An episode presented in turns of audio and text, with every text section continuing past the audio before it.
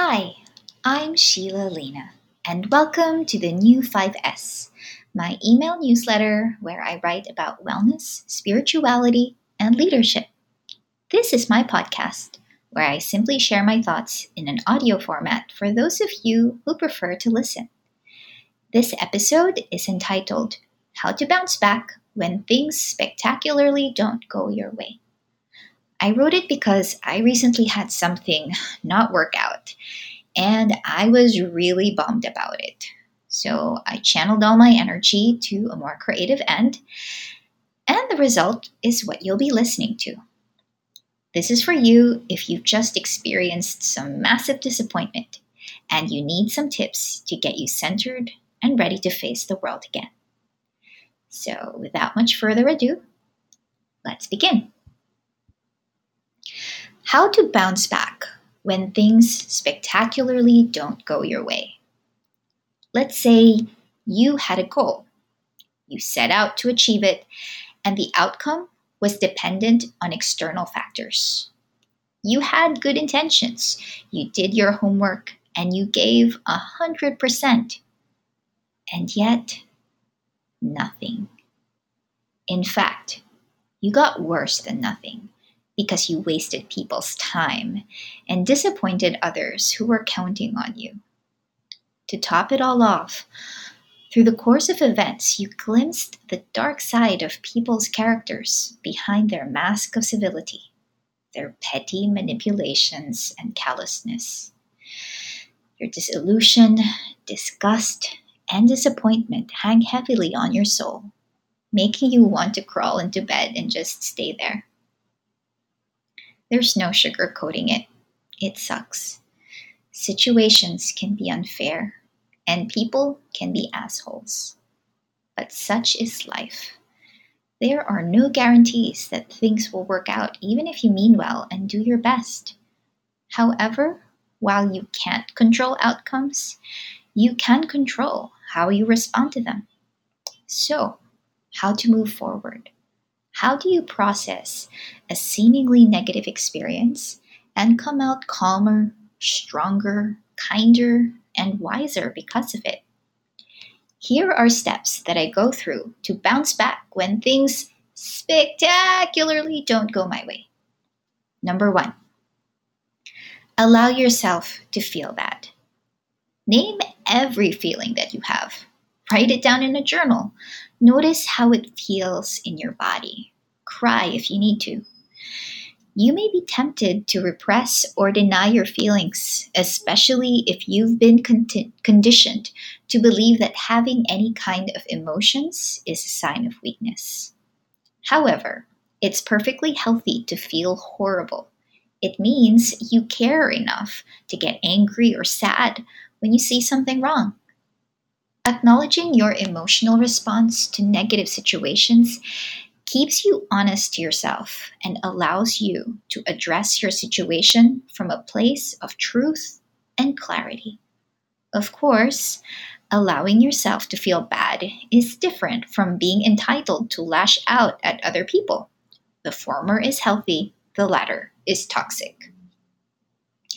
Number two, manage your energy exposure and you're already feeling low, be kind to yourself.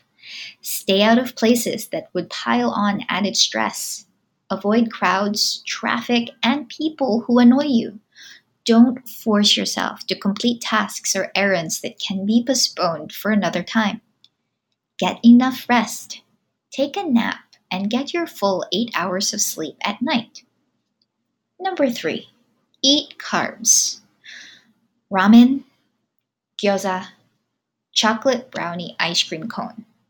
This combo has worked well for me recently. You probably have your go to treats. Eat with relish and feel better. Number four, get body work and or exercise.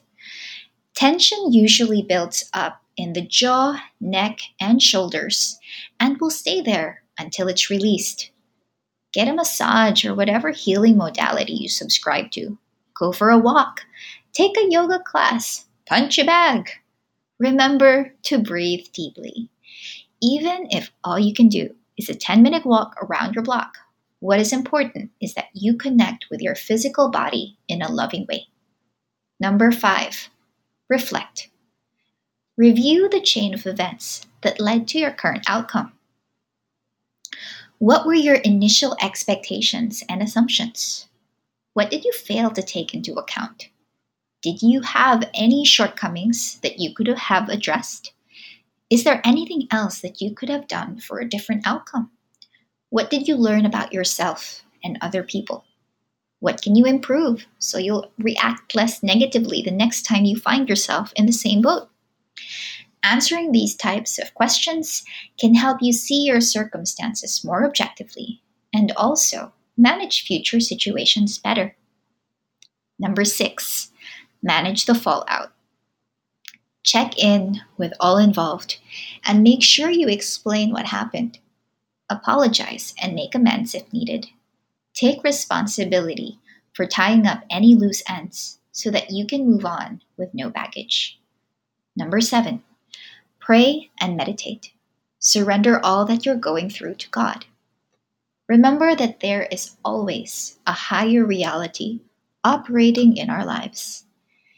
In Isaiah chapter 55, verse 8 to 9, God proclaims, For my thoughts are not your thoughts, my ways are not your ways. It is Yahweh who speaks.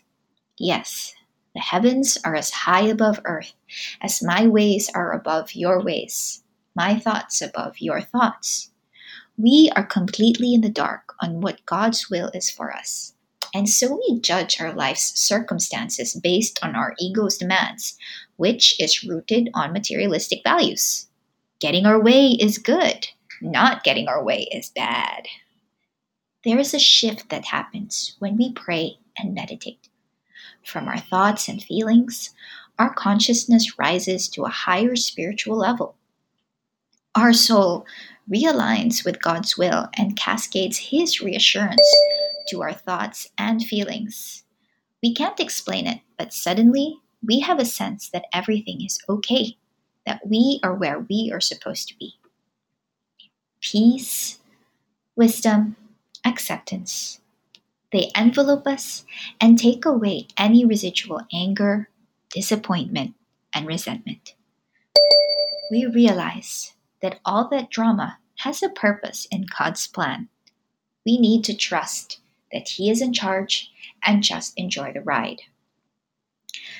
Maybe it takes several sessions of prayer and meditation, but eventually you will notice the shift. Whatever was bothering you suddenly seems inconsequential. God has rebooted you to sanity. You have officially bounced back. Hooray! The thing is, life throws curveballs with clockwork regularity. So you simply must stay aware that things could fall apart when you least expect it. When something spectacularly blows up in your face again, you have an opportunity to practice these seven steps with greater grace and ease. So that's all I have for you today. I hope that was helpful, and I'll see you in the next episode. This is Sheila Lena, the new 5S.